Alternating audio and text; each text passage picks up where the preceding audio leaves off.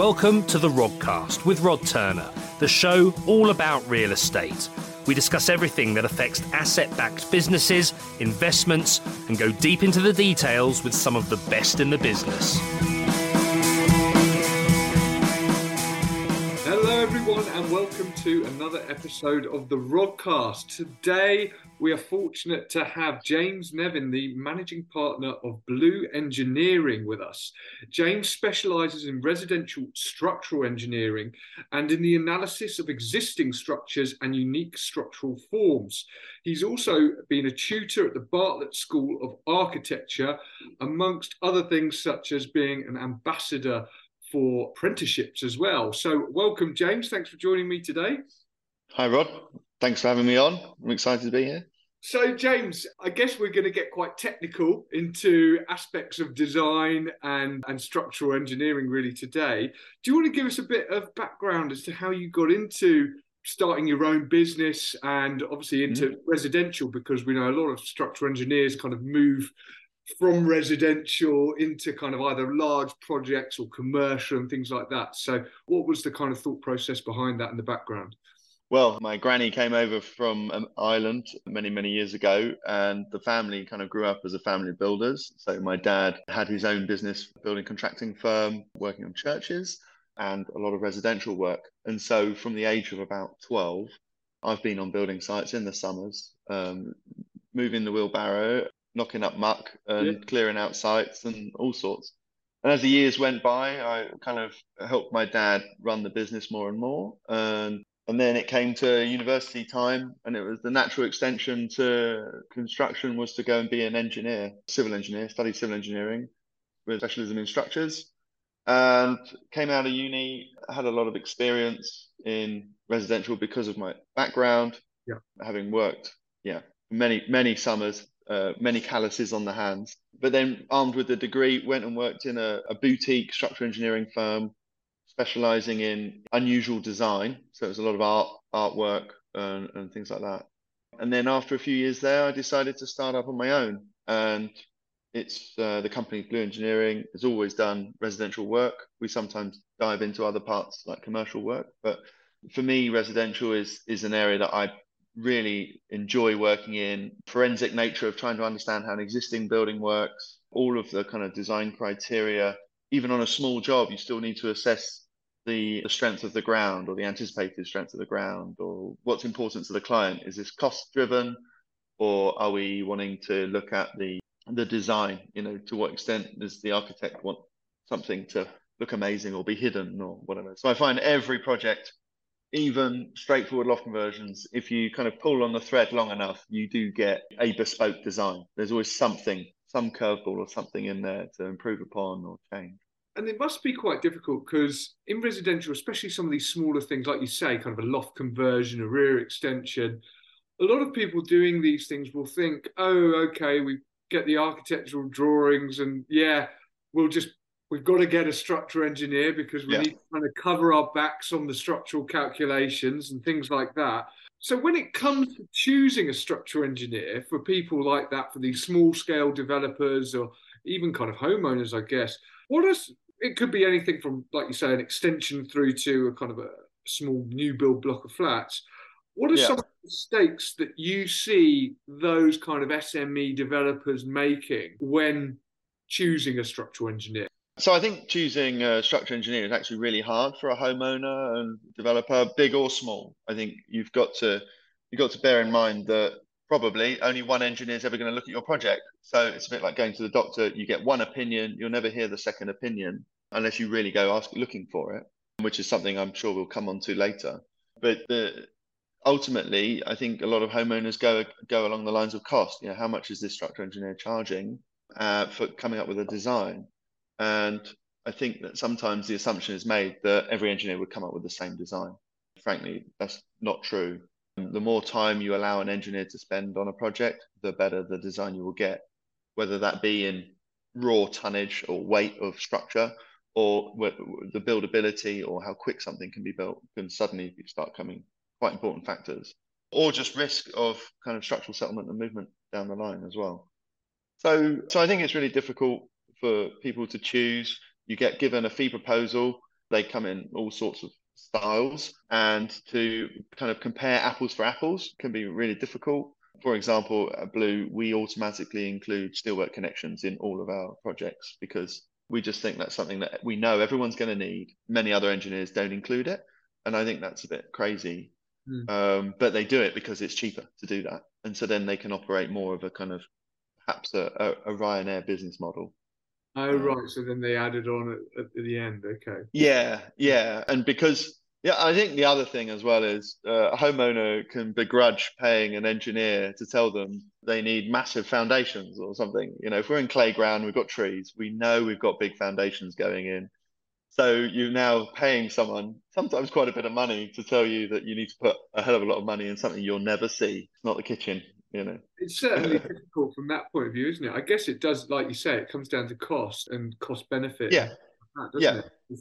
If and it's a balance against risk. Yeah. Exactly. Well, I think kind of risk comes almost at the top end. You kind of got to cover the risk and make sure that I don't know your, your structural engineer's got the right sort of insurance and that he's going to design yeah. it's not going to fall down. Yeah. And then secondary is is probably about cost, and that's not just the cost of the fee, but like you say, it's the cost of how much is this going to be to actually build. How much yeah. are the materials going to be? Yeah. How easy is it going to be to build and things like that? How much time is building one way, although it might be cheaper, but is that going to add more time on which might cause the developer extra cost in, I don't know, finance and other losses down the line? Yep. So it's difficult. So what can, I guess, what can we as developers do to look at those things? Because most of us are not structural engineers and don't understand kind of the ins and outs of that. Are there any specific questions then that we can be asking when we are getting quotes from structural engineers in terms of that?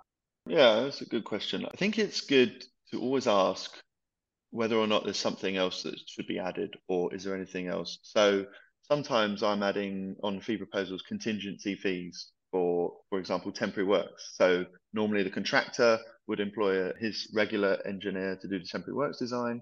But if there's if there's no one involved or in play for that, or that might not be allowed for somewhere, then we can quote for that and, and kind of allow a provisional sum for temporary works. And the same for things like party wall awards. Yesterday, I was on the phone with someone. It's a plot that's being developed, and there's a culvert running along, and it needs the approvals of the environmental agency. And that is a big ball of unknown. We don't know how much fees they're going to charge. We don't know how complex the engineering is going to be. But having those kind of proper conversation with the developer about that, about the what ifs, and putting money to that what if helps de-risk it or uh, helps them plan appropriately. I think. Yeah, and I guess part of it is managing expectations as well, isn't it? Yeah, absolutely. And, and why are there more issues in residential sort of development? I guess in terms of getting the structural engineer maybe the wrong option there. Is it just because the majority of residential are, like you say, they don't know a lot of these things and they're just thinking this is another box we've got to tick to get the structural engineer kind of calcs in for building control yeah i think there are family different types of engineers that you get. So you get the engineer who may have been laid off who then needs a job can't find a job so then starts doing engineering. And they are not going to enter into the world of medium rise buildings or specialist engineering they're going to hit the the first step which is residential engineering so most structural engineers, even if they're used to designing big buildings, will tell you they can design an extension on a house, for example, or a loft conversion. I can design that. And yes, they can, right? These things don't fall over. You very rarely read about structural problems in building work in the UK. And the reason is, is because we do have highly codified rules and we all follow them. And but the interpretation of those is quite broad.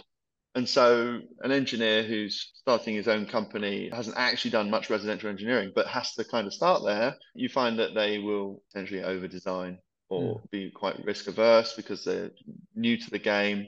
They've just got their PI insurance. They do not want a claim in their first year. So, so everything's maybe a bit heavier. And then the other side of that is engineers thinking of exiting the market.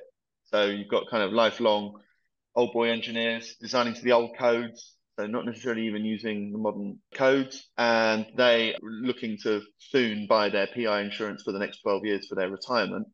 Uh, mm. they do not want to claim in their final year. PI insurance has gone up something like fourfold in the last six or seven years since Grenfell and, and yeah. the issues in Beirut. So insurance has been just really pushed up. And so, and then the other type of engineer is the kind of more jobbing engineer. The business model is that you're only buying a few hours of their time. You know, their fee will be a half of hours. They're going to spend four hours designing your project. And once it's done, it's done. They push it out. So therefore, there's no time to optimize, to go over the design, refine it, and improve it. Plus, typically, they don't have the software that a company like Blue Engineering has. So we have kind of quite advanced 3D analysis software. Whereas for anyone who's kind of in the know, Tedds is the kind of standard calculation package that you see. If you ever get calculations from your engineer, it might be 150 pages long, even for a small project. And it's because it's just the standardized output from this very simple program. Whereas at Blue, that program is banned. We don't use it. Yeah. Um, make sure the engineers or my engineers are working hard, you know, sure. So, so I guess from I, can, I know sitting in the client seat, then what I would be looking at is what am I expecting the whole kind of build cost to be, and then factoring in well, actually, if the structure engineer fee for the person that I was going to get that might just be spending three hours to tick the boxes to give me what I need rather than what I want, which is kind of a more of a cost driven proposal, design proposal, I guess I want to be asking those questions. Look, can is there anything here that can be taken out, or can we make savings here? And is it likely that actually that can have a material effect on the total cost of the build? Because if it's a small build, like a, a very small rear extension, it might be the case that actually you know, the difference in steel that you're buying, for example, might only be Don't know, a grand extra. And actually, if you've got to pay double the fees of the engineer, it might not be worth it to to over engineer. Yeah. And so it does depend on what part of the UK you're in. But if we just take a rough number of five pound a kilo for the cost of steelwork, so a frame is going to cost you about five grand, something like that. So if I can pull that weight down by 20%, that's a thousand pounds saved straight off the bat without even looking at foundations or anything else. And at the scale that you're talking about, like an extension, that is more than the differential of an expensive engineer versus a cheap engineer. Sure. So I think for me, that's the, the kind of main argument I put forward when clients ask me, why are you double the price of this other guy? And the answer is, well, we will produce better design. Hopefully the architect you're working with will vouch for us on that. And we've got some stories, you know, examples to show you. And then, yeah, better off choosing, usually choosing the more expensive engineer. So I'm going to ask you about some examples then, but just before we do yeah. that, you mentioned kind of over engineering. What are some typical examples of engineering design that you find that are over designed? Yeah, so the classic is the frames. So the frames is if I'm ever reviewing a design of another engineer, that's where I'm starting. I straight straight to the frames. I might look at their Tedds calculation output as well. And usually there you'll see that they're over designed. And it's because, uh, well, there's a few reasons, but one of the reasons is because about 20 years ago, the way in which you went about designing a frame is very different to what you can do now with the modern software. So It's about stiffness and stability in the building rather than necessarily picking up the house at the back of the house or something. And so at Blue now, we've worked on thousands of projects, residential and all sorts of sizes. And, and we have created our in-house own set of rules for determining the stiffness of frames. And that now means that we can be we typically would be 30% lighter in the frames than mm. other engineering firms. When it comes to review there are other companies that will also get you down to those sorts of numbers. But again they won't be the the cheaper engineers really. So the frames is a big part. The second part is foundations so as soon as we're in clay grounds and there's a tree somewhere it usually triggers either the whole scheme flips the piling or very deep trench foundations which is for me usually a bit of an overreaction. And there are ways of kind of mitigating having such deep foundations or such so much of it. So, for example, a nice trick is to switch from trench fill foundation or piles to deep pads. So you have like big pads, meter by meter in the corners, and then span with ground beams, or you have a, a ground bearing slab or some form of slab to span between them. And you can really cut down on, on the total excavation and concrete costs on that they're kind of two major items that can And really bring down costs. Yeah. having dealt with kind of having to piling and things like that, it's it's not a cheap exercise. No, it's a whole ro- a whole world of knock-on effects, um, particularly with party wall processes. Uh, I, personally, I avoid piling like the plague unless there's a really good answer for it. Sometimes there is. If it's a lightweight structure, um, um, I'm I'm a bit of a fan of screw piles at the moment, which is quite new technology, but they do work very well. They can be installed in a day. They don't need a big rig. Um, that can be really nice. Um, on all our basement project work, so we do a lot of um, residential basements in and around London, and uh, again, avoid piling like the plague. It's uh, it, it can it really reduces the size of the basement normally, um, and also um, causes real issue with neighbours and if you hit something with the pile, then then suddenly that pile is useless, and you have to deal with that, and that's very diff- that can be very difficult too. You know, I've never even considered like the knock-on effect of kind of of this with things like party wall and then time lags and things like that that, that can then come from that. So yeah, I think that's really well. really... You're also starting to evolve the the the the caliber might not be the right word, but the, the quality of the contractor. So, you know, there are a lot of contractors out there that will do uh, kind of strength, normal house building with proper steelwork, but normal trench foundation. Once you start asking them, okay, now we're going to go to a pile and they've got to subcontract that out, that's not something that is in their skill set necessarily. And so you end up pre excluding maybe contractors who would be more cost effective because you need a bigger boy contractor to help deal with the piling. Yeah, yeah, another very very good point, especially for smaller yeah. schemes where actually yeah a lot of the reason people do them is because they've got good relationships with existing kind of contractors or SME contractors who yeah. can do that. It's their specialty, maybe in their area, and that's why they can engineer a scheme to be viable, really, because they can use them. So, yeah, great point. So, can you give us some examples then of, of the numbers and, and any case studies where yeah. like this have occurred? Yeah, so kind of last year, I kind of was had a couple of projects hit my desk. It was like, huh, these are really over designed. The architect kind of passed them over to me, or the contractor passed them over to me and said, "Oh, could you eyeball these?" And on review, it's like there's actually there's a lot of saving that can be had here.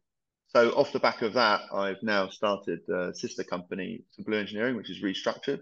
And with restructured, we review designs for free. And if we find improvements. If we find that we can make improvements, then great, we'll redesign and we'll do all the calculations, everything, and we kind of charge on a cost fee per kilo saved, and that works really well. Wow. And so since doing that now, this year we've I've started really pushing on this, and we're having really great success. Uh, it stops us being the engineers that dump a load of money in the ground, and now we become the engineers that save money in the ground. So it really kind of turns it on its head. And yeah, thinking about your listener base here, I, I came up with three three case studies for various sizes on projects that we have done this on. And the first one is Claylands. And Claylands is a small extension on someone's house. Let's say £100,000 build. client came to us because they needed Thames Water build over notices sorted out for them. So I said, yeah, we gave our fee for that. And then I looked at the steelwork and I said, oh, we can probably improve on this. Do you want to do a cost per kilo save? He's like, yeah, go for it. And in 48 hours, we'd redesigned the steelwork we'd saved him 700 kilos. There's about three thousand pounds worth of saving just done like that. He was. And you uh, take a split of that saving, I guess, as your fee. Yeah. So the idea is, is we the way I've structured the fees is we take a third. So it works quite well. It stops us kind of going down a rabbit hole of ch- making minor changes that oh. don't really serve anyone much. And the client ends up with an improved scheme that they don't have access to otherwise. So it's starting to enable a second look at the engineering. And I think it's easy for us, no, no, it's easier for us to come in and review someone else's design and go, well, we can make savings here because we've got a fresh pair of eyes. We're not, we don't know the full history of design tweaks and design changes. Maybe the architect put the engineer through the ringer and had five different designs, and the engineer just like, oh, sod it, you can do what you want with if you have these these steelwork sizes. Yeah. So, so, so Claylands is on the micro scale. Sure. Then another project that we're just finalizing all the design on now and is being built is project. It's a new build house in the Greenbelt, close to it. Uh, it's a detached property. It's for a developer. It's going to be their own home. And we, again, it was looking a bit heavy. So we got involved. We managed to shave off 75 mil off the slab thickness on the ground and the ground floor. We reduced all the rebar in the basement. And this is a big basement with swimming pool and all sorts going on. We managed to rationalize the design for them. In the end, we saved six tons of rebar, 60 tons of concrete, and a ton and a half of steelwork. Wow. So that one wasn't so quick a turnaround time. That one was more, then they were able to tweak the design and improve on the design and, and make it a bit. Actually, in that case, it was easier for the contractors to build as well. Yeah. So, so it didn't save a lot of time, but still, the, we think we've estimated that the, the developer will save 53k on that. Hello, everyone. I, sorry to interrupt. I just wanted to talk to you quickly about a sponsor of ours called Signature Property Finance. They are a bridging loan provider based in Solihull, Birmingham. The company also has regional offices in Cardiff and Edinburgh, which enable them to serve clients across the whole of England, Wales, and Scotland. They were established in 2012 and Signature have two primary funding lines private equity and a traditional debt facility via a high street bank. So, what is it they fund and how can they help you?